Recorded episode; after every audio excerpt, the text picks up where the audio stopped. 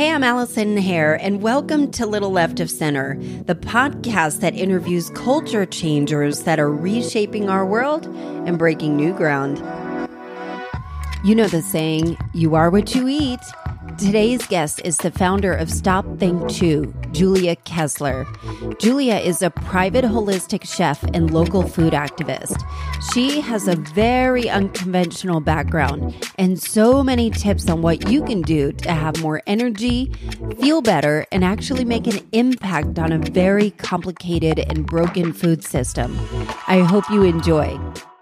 So today, Today we're in the den. We're in the hair layer. Mm-hmm. yeah, it's never been down here. Yes, we're here with Julia Kesler from Stop Think Chew. Julia Kesler, hi, welcome. Hi, Allison. Hey. Thank you for having me. Yeah, I'm so excited to have you. Julia and I have been working together for a little over a year, and she's a private holistic chef. I'm not sure if I'm going to get this right. A private holistic chef and an urban food activist? No, a local food activist. You got it. You got it. I'd love to learn a little bit more about who you are and how you got here. How you got to my couch? how did I get to your couch? Well, as you said, we've been working together for over a year now and cooking you and bringing you and your family meals every week to kind of support just a healthier lifestyle when life gets really busy. My journey is, as a private chef is definitely unconventional. I began cooking from a very young age.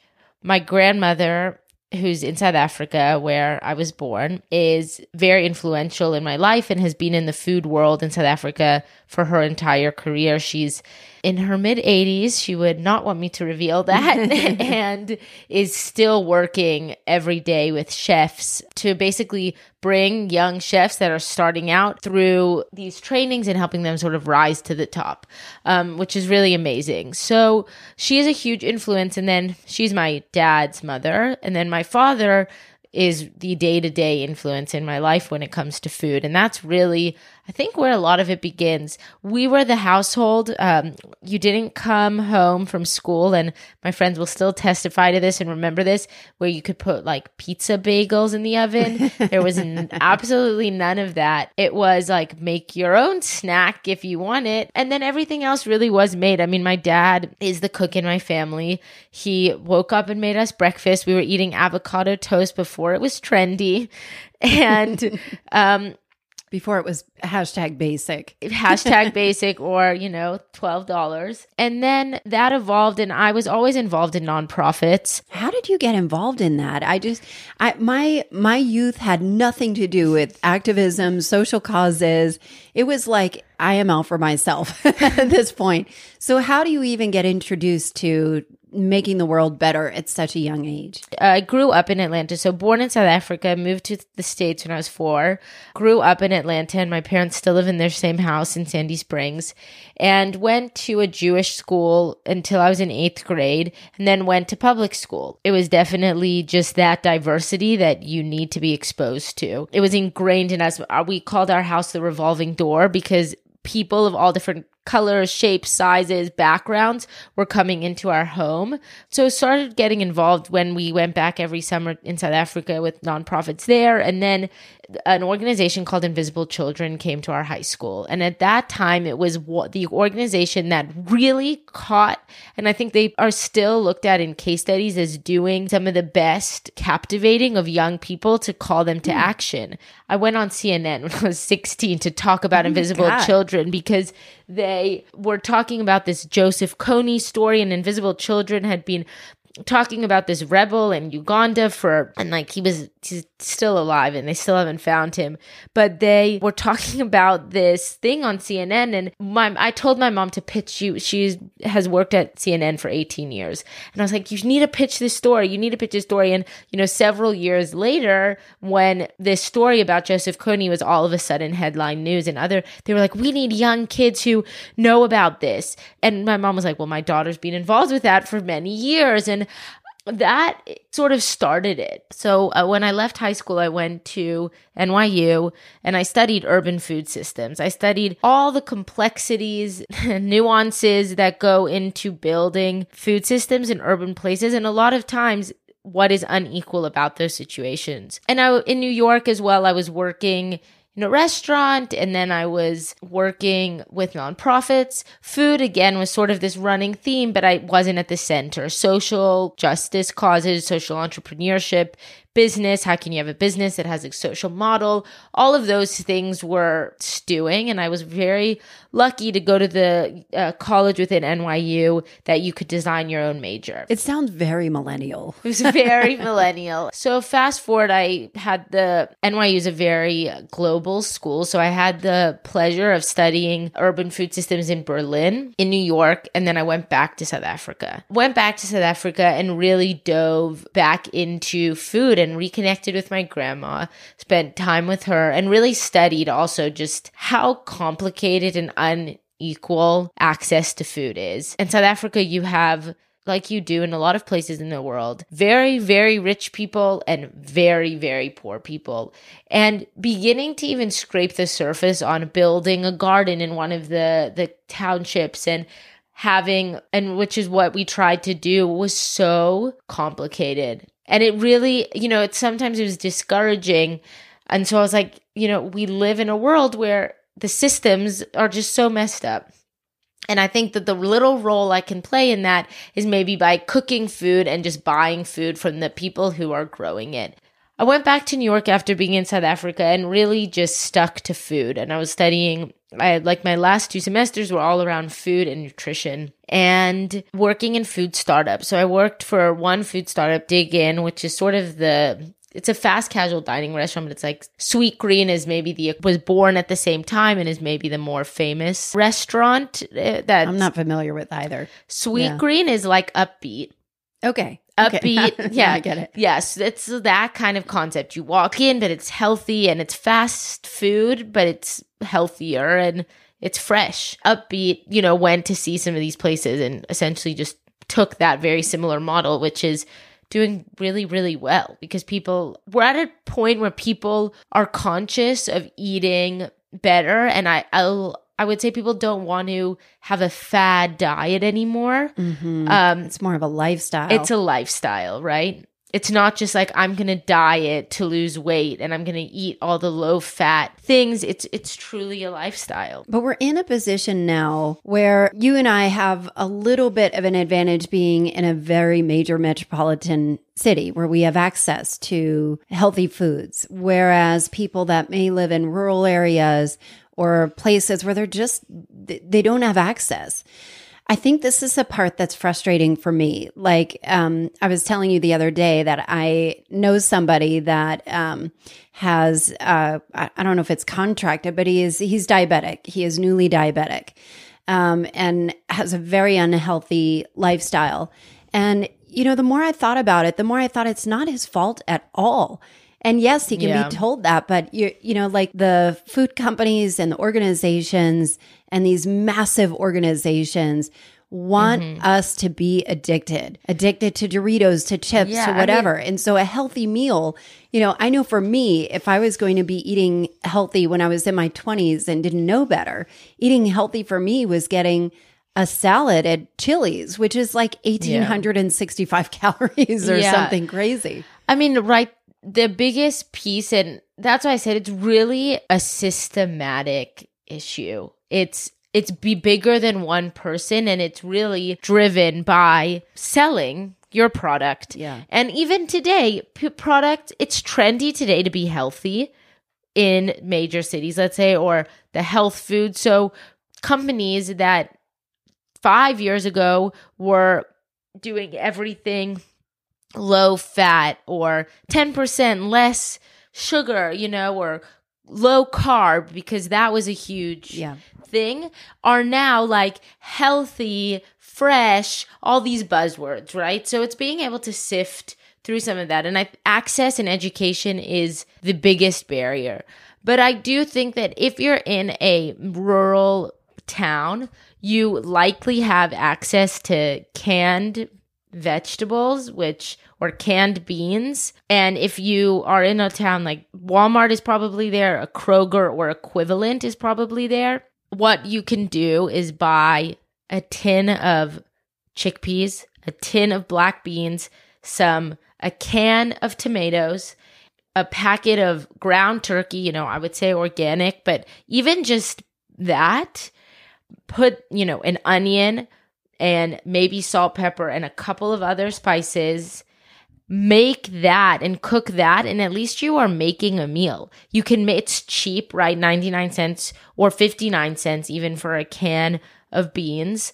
Um, you get, and then you've got a meal for a lot of people, maybe a family of four, if we're just, you know, trying to quantify. It could be over several days. One pound of ground turkey, just the regular stuff is about three ninety nine or four ninety nine a pound, fifty nine cents for your canned beans. So for under seven dollars, you can create a meal, and that is an entry point. You know, then you can go further on into the sourcing and organic. And while those things are important, if you have access to them, to even just begin a turkey chili at home without a bottle of barbecue sauce that is filled with sugar, just to start. But it is really hard. I mean, I th- you're right. It's not easy if you just don't have the information. Were you horrified when you came to America and your grandmother makes everything from scratch and everybody's got a freezer full of pizzas and chicken nuggets and whatever? I mean, I think that I understand why my dad like was so adamant on feeding us the way he did from a young age although at the time I resented it. I think I understood it better. It's also hard because I had that luxury. I had that privilege, like of even just being able to differentiate. So when you do go into communities like I have, and there's only so much access to a certain thing, then you've just got to start at the foundation and you just have to also understand. And I've had a few things happen to me in the last week or so that reminded me food is so political and mm-hmm. it's so mm-hmm. personal. Um, you are so right about that. And I had like so so I guess going back to my philosophies now and my practices primarily before I say organic, before I say anything, I say shop locally. Say go and meet your farmer. I get, as you know today, I stopped at four different farms, picked up food that I will be feeding you on Monday. and thank you for that. yeah. And, you know, and that's the gap that I want to fill because even if, you know, you as a client don't necessarily have the time or the knowledge or the interest in doing that, you obviously care and you're investing in yourself. So if I can just bridge that gap and do that, then, but knowing where your food is coming from and and just meeting the person that's growing it to me, that is more important than buying organic. Because organic on another level is a certification that costs $800 a year to a farmer to uphold and they have to have all these things done to their soil and amended and it's also part of that you know barrier. That's insane that they have to pay money to, to be certified. fresh but I mean, to it's so, funny. like, um, I think "Kill Me Crazy" as a sign in their thing where they said organic food, which your grandmother used to call food. Food, exactly. just food, you know? And so they grow, a lot of the farmers that I shop with grow under a thing that's called certified naturally grown.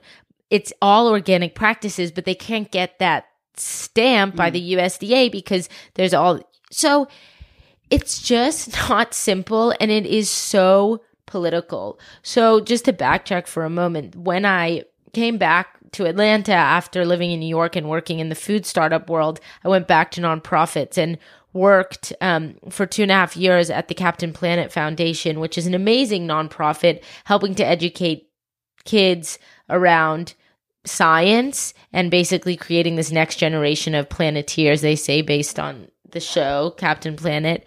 And it was such an eye opener also where we were dealing with kids and schools and school systems that you're just trying to put a garden in a school so that not even if the garden's not supplying the whole cafeteria, just for science, garden for for educating and for science. And so I used to do sometimes cooking demos in the gardens and one of the biggest the cutest things or the jokes that a kid had said was the cucumber was growing and the teacher was like where does the cucumber come from and you know the plant and the stem and then the kid said but when's the plastic going to grow over it?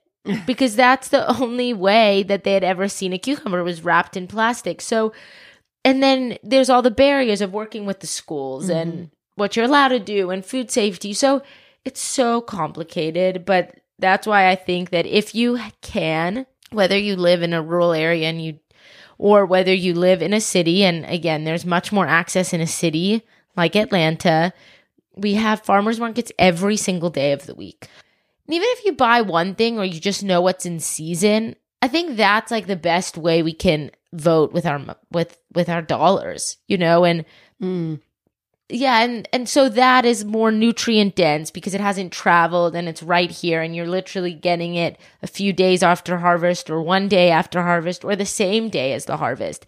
And that is better for your body and that is even health. thought about the harvest yeah, being exactly. a factor in what I buy. And I remember, I remember this has been like a series of aha moments, and it's been an evolution for me of just learning. You know, like I used to eat Subway like it was going out of style every single day. I would have, you know, the Italian BMT at Subway. And one day it just clicked like, wait a minute, the meat that they're using is completely processed. There's no way that this mm-hmm. is being sourced from a, a healthy place. And I was like, oh shit what do I do now? Yeah. You know, it was almost like this series of light bulb moments when you start to backtrack it. And again, like I said, it's it really has been an evolution of learning. You know, and over the years I've worked with nutritionists and worked with health coaches and people on Instagram that are mm-hmm. fitness and life, you personal know, healthy trainers. coaches, personal trainers, just to fit, you know, figure out what is my personal coding, right. you know, for for what's going to work. And when you know, I I'm I'm a little embarrassed to say that we work with you because it sounds so bougie. No. but for us, it's like it's it's changed everything. It's well, changed everything. You. I mean, that's us. that's just my goal, and it's you know it does and when i say i'm a private chef and it's like oh only certain people could afford a private chef and i'm like well that is why you know i offer other things like yeah. a cooking class i just did cutest cooking classes with um, summer camps this week or a lunch and learn for just people in corporate settings that have access have the income to maybe spend not as only on a private chef but to buy foods that they think they're healthy. They're spending hundreds of dollars a week probably at Whole Foods. But just to have one slight step, and it can be overwhelming, which I also understand. And I don't, ex- I do what I do because I love it, and I don't expect everyone to drive to every farm and to pick up, and I don't expect that. But I do try to say, you know, if there's one thing you can do, find one market, even if you go to it once a month that you know is in your neighborhood. If you live in Buckhead, which is obviously an affluent suburb in Atlanta, you have the Peachtree Road Farmers Market every Saturday morning. You have Brookhaven Farmers Market Saturday morning. If you live in town, you have the Grant Park Farmers Market every Sunday morning. You have Freedom Farmers Market at the uh, Carter Center every Saturday morning.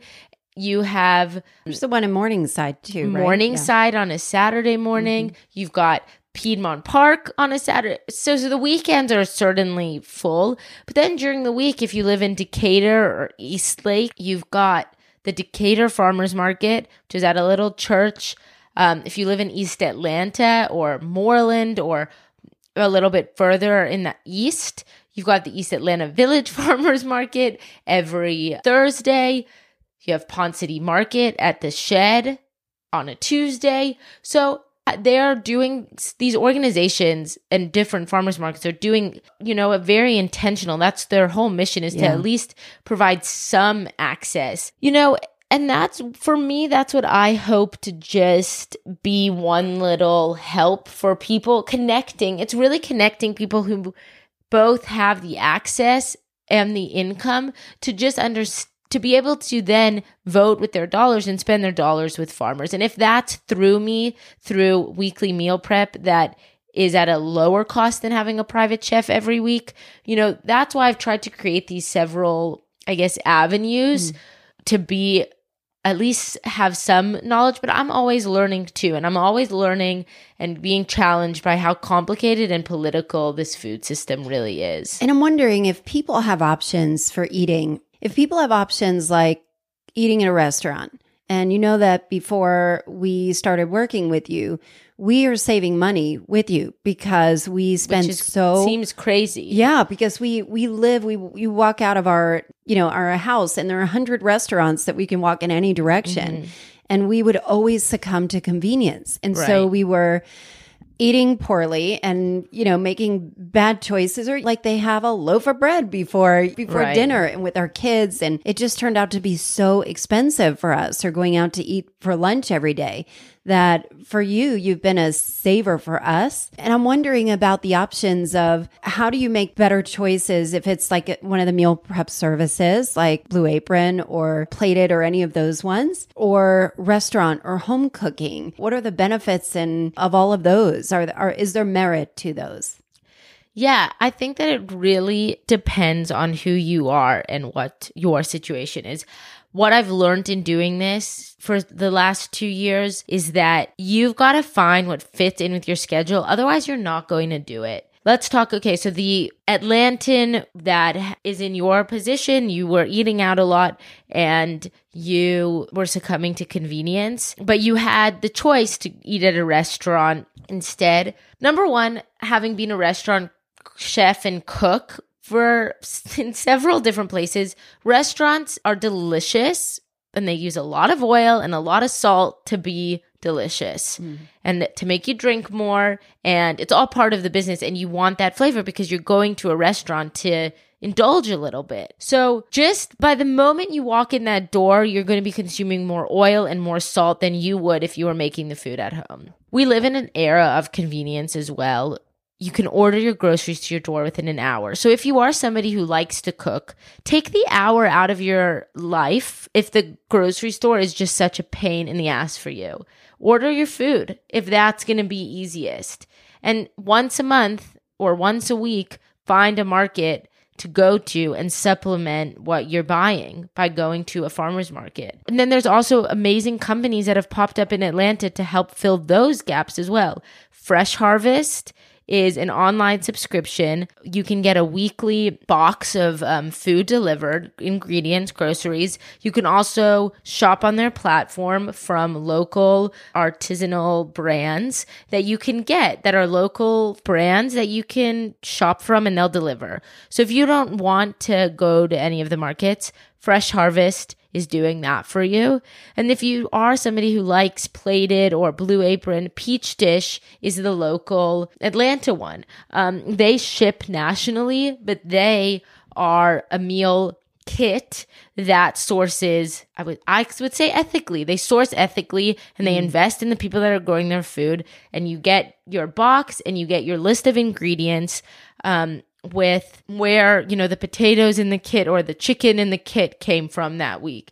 And if you don't want to do any of that and you want your meals delivered to your doorstep on a weekly basis, shameless plug, but that's, you know, why I created the meal prep delivery because it's following all those principles and that shopping and you can get it delivered to your door on a Monday, fully prepared if you don't want to do any of the shopping. But some people find want to cook, you know? And so it's finding that balance of what works for you, but I really say do what's going to fit into your schedule because otherwise you're not going to do it and it's as you said before it's a lifestyle it's not going to be sustainable for you Yeah, it's hard. It's hard to do that. And I'm wondering, how do you, girl, how do you scale? How do you scale your business? You, you mm-hmm. have this mission to have the contribution that you can make. For our family, it's been significant. My husband lost 10 pounds, you know, immediately you. from from working with you and just changing our lifestyle. It's been amazing. I feel better. We're less stressed over trying to find things. I don't like to cook. Um, and I came from a house like you did where everything was made from scratch. My mom was a chef. yeah You know, remember she- she, had a catering company She had a catering business, but I ended up cleaning everything. So I didn't want to cook and clean. You know, like for us, it, it, it's made a huge impact for us, but how do you scale what you do? So that's the burning question. What is your mission? I mean, my mission is to connect more people with where their food comes from and put dollars back into the pockets of farmers who are growing that food. They are the real superheroes. They are the real superheroes really here. are. Like I am just a bridge. They are the one I couldn't do what I do without them. And you know, I laugh because today I spent probably six hours driving to different farms, but that is part of the process for me. They are the true superheroes. You can cover up food with sauce and salt and but it starts with your ingredients. It really starts with your ingredients. So the farmers are the superheroes and I just want to because of the networks that I have and I'm lucky and privileged to have, I can connect them or my clients to buy from them even if it's through me. So that is I would say the mission and getting more people to just understand that eating a healthier whole diet is possible. Like I said, even if you are in a rural place with very low access, you know, buying tins of beans, buying even if you're not buying meat because that's What a, is a tin of beans? like a can of beans. Oh, okay. Sorry, yeah, a tin. That's the South African side. Like a can of beans, buying an onion, buying some brown rice instead of white rice. I mean, these are staples in most grocery stores. So a can of beans and a bag of r- brown rice and maybe a tomato or an onion, that is a good start. And those are baby steps that just need to be acknowledged. So how do I scale? So meal prep delivery is one way that I scale. That is a weekly menu that comes out. It changes every 2 weeks. You choose from that menu and we make it gets delivered and that is how that you know involves me with the menu and I'm there cooking but that's how we get to more people really though my next goals is for stop think chew to grow and as a meal prep service really by being able to spend more money with farmers and get more people eating healthy, clean, real food that is sourced here. And there's another gap in this market for entrepreneurs like myself to work out of licensed facilities. Um, and so I'd really like to create a hub for that as well and a hub of resources so that sourcing for new entrepreneurs who are starting catering businesses or starting a product understand sourcing and new restaurants understand sourcing and you know where it begins and then a whole 360 model where then the food is made That and what happens to the waste so what The so composting. I just learned what I'm so embarrassed. I just learned okay, what composting is like two months ago. See it's baby steps you know you don't have it's like can give you a good composting service um, compost now. There's a lot of people in it there's small businesses in atlanta that are really plugged into this and it's definitely a little tight knit world and so my goal really is to just get this tidbits of information to more people. Like more people sign up for peach dish if you want to cook and have a meal kit delivery. More people order your food through fresh harvest if you want something convenient more you know more people understanding what composting is and using another company called compost now. More people ordering meal prep delivery if that's something you want or having a lunch and learn just to slightly understand tiny baby steps we can take. Like everybody's at a different stage in this process.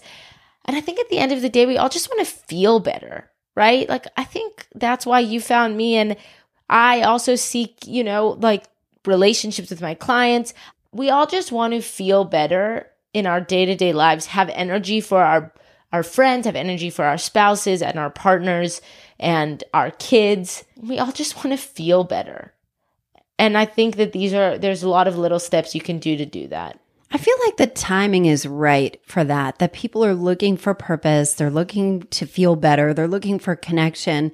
I just didn't realize that all of it goes back to our food.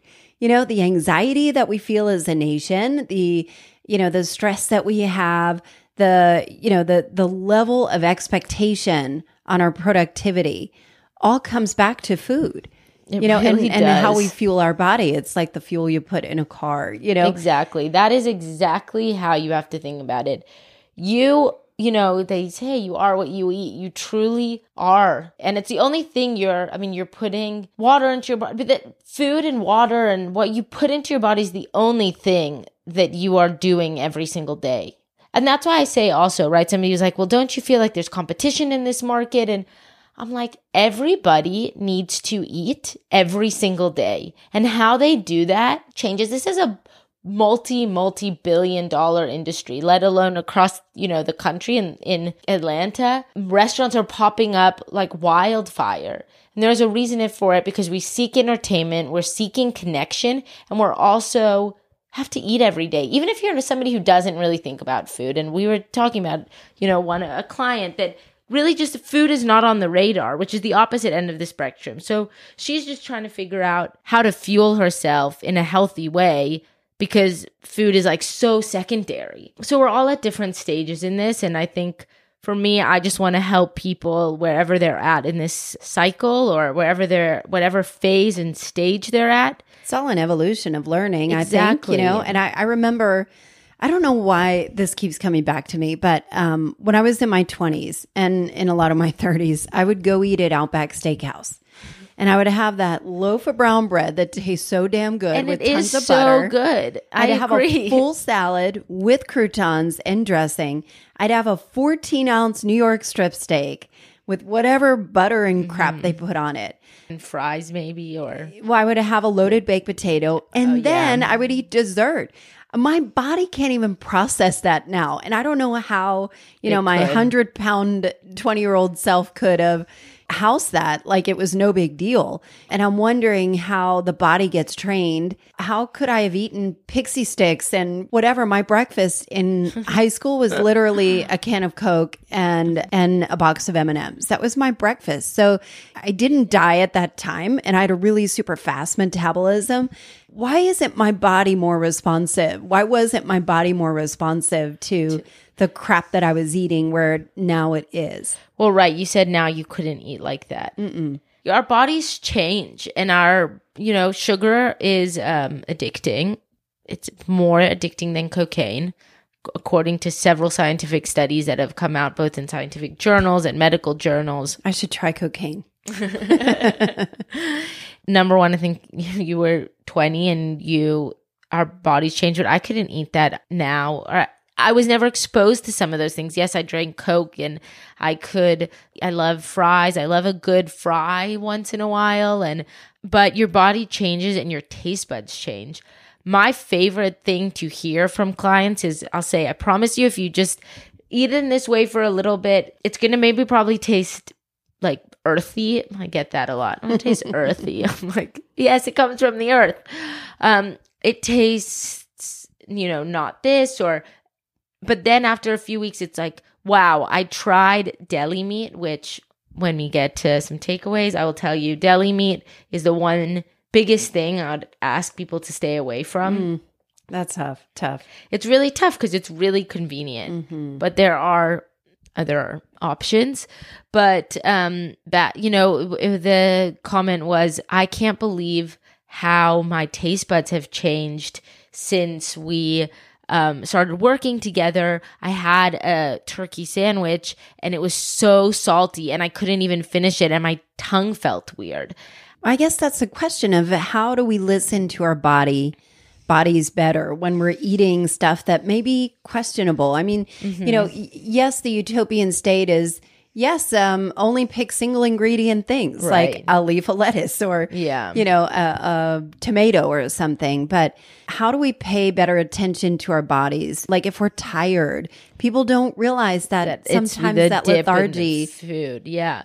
Yeah. I think you have to really think and monitor how you're feeling. If this is, if your health and your energy is even on your radar remotely, like after listening to this, you say, oh, I do feel really tired and I do feel like I don't have energy in the morning or at night.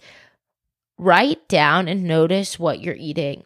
And if you notice that you've eaten, even if it seems healthy, toast and eggs for breakfast, an apple, then a pear, then a pizza, then I mean I'm saying things that are maybe not even that quote unquote unhealthy, you know, then a cheese sandwich and you just do not feel good. Like where in that place did you feel that dip? I ate pasta, I ate mushrooms. There's all different things that are triggers for us. I think we just really have to notice how we're feeling, write it down, and then if you eat it again, did I feel the same way? Do you feel there's benefit for like a, a, a program like Whole 30 where it is kind of an elimination diet where from what I can tell, the benefit is that you really isolate what makes you feel a certain way or not. Um, but it's so extreme in a lot of ways. I have issues with any, and they say they're not a diet, they say they're a lifestyle, which I do understand, but it is very hard to follow. I've done it once. I tried to do it a second time. I couldn't because I want to eat, you know, hummus because my food is Israeli, med, you know, based with this South African touch to it, and hummus is a staple part of what I eat. And so, but what it did help me notice is that maybe I don't feel so good after I eat lentils sometimes. I think there's definitely benefits in an elimination diet if you are just feeling super off there are definitely benefits in that. But what our bodies truly need is a balance of our blood sugar. And our blood sugar is a yo yo if we let it spike and crash. So, you know, paleo pancakes with a glass of orange juice and bacon sounds healthy ish if you're out to, and a glass of rose, maybe in a mimosa if you're out to brunch with friends. Even if you're at a quote unquote healthy place, a few hours later you may crash mm. because your blood sugar isn't balanced. And that is, again, the one of the takeaways that I would say to notice. So, the way you put that in practice is having a fat, fiber, and protein and greens with every meal. What would be a fiber? So let's, let's go through a little bit of that. yeah, bit we can that. go Yeah. through that. So a fat is your avocado, is nuts, is chia seeds, is oil. So a let's say you put this all on a plate. You know, you have a quarter of an avocado, you have that's your fat.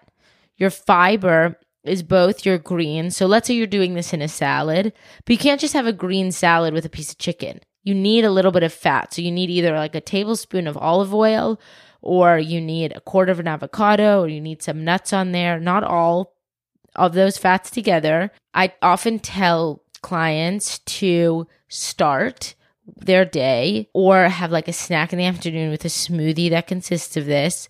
So your fat would be um, a tablespoon of MCT oil, chia seeds, or avocado makes it creamy. Your fiber comes from your greens, um, your spinach, your kale, throw that in there, and from a little bit, like a half of a pear or an apple, your fruit that has skin on it. So that, and then your fat, or from um, your fat also could come from uh, like almond butter or something like that.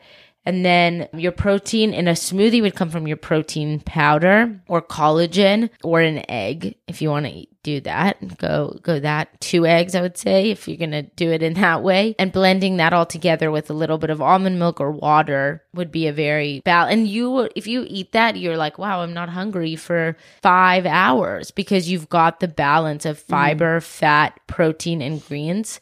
Um, there's a nutritionist, Kelly Leveque. She has a book called uh, Body Love, and she talks very strongly about your blood sugar. So that is like the balance. Your lunch, you can have a sandwich, but have your sandwich for lunch.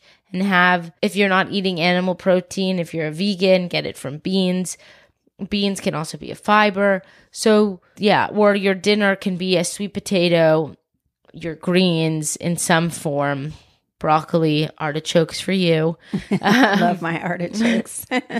you know a strong fibrous green are your very dark leafy greens kale spinach collard greens chard all very available right now yeah, that's true. And I'm actually teaching my son about how to eat because my kids, as you know, Yeah. are both not great eaters. And I was telling him that proteins are what build your muscle and help you grow. Fat keeps you full.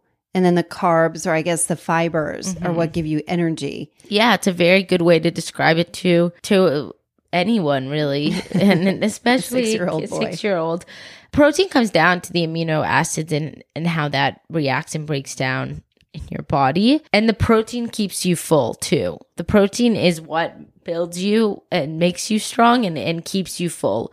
Is there a difference between animal protein and plant protein? Because there's bit there's always debates on those Mm-hmm. of you know it, people ask if if somebody's vegetarian or vegan. Well, how do you get your protein? It appears as if one is better than the other. You know, people are vegan and vegetarian for a host of reasons, a mm-hmm. lot of which is environmental in terms of veganism and health related. But the biggest thing is that each body is different. So, the, in terms of proteins, yeah, the way that our our cells basically accept the amino acids they accept them basically directly from the animal protein. It breaks down and like can penetrate the cell and you've got it. You have to eat a far larger quantity of plant proteins like beans, legumes, even our greens have protein in them. You just have to eat a huge amount of them to get the same amount of protein.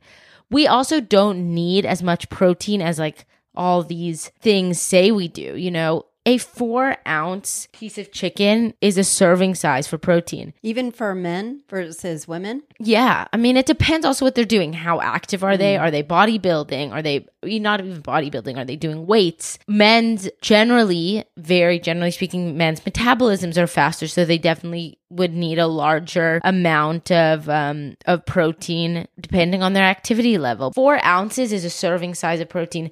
Uh, It's hard to you know see this on a podcast, but if it's your it's smaller than your um, palm, it's about your palm. And if you think about the fourteen ounce steak you were eating at, that's I did that. but that's you know three to four serving sizes of a steak really. We just eat too much. And i think that that's also the funny thing with meal prep and what i work with a nutritionist here in atlanta. If and she specializes in uh, weight loss very specifically her name's Sheryl Westerman and if somebody's really trying to lose weight she is the best person to go to I'll be sure to link all these people. suggestions Yeah, on the she's- podcast. She's Yeah. a really wonderful. Um, w- she's weight loss, so she refers a lot of her clients to me for weight loss specifically. I get to plug all my local patterns and um, eating and philosophies onto these people, but they are just mostly concerned about losing weight, which is also where they are in their journey.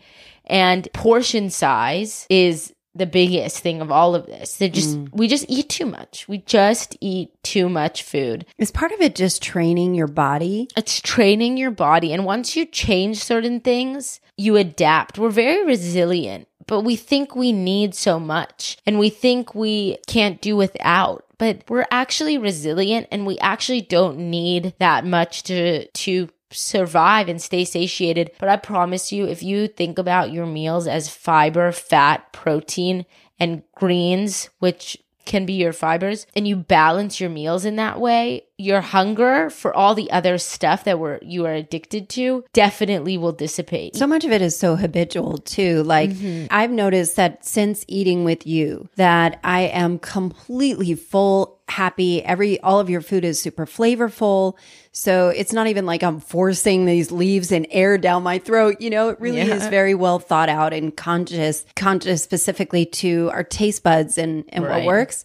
But I still always have that trigger like I just want the chocolate. I want the chocolate right after and I just have to hold until my body ca- it, it takes Catches like up. 10 15 minutes if i can like resist for 10 15 minutes after i'm done eating i'm perfectly fine and you're not hungry and you also Yeah, I don't even sometimes realize that you like i may you know if you're eating a big salad or a plate of a plate that has potatoes. I think what did i make for you guys last week? It had left you like steak grass fed high quality steak potatoes and a tomato salad. And there was like the fat came from the oil that was cooked in and the fiber and came from your um the tomatoes.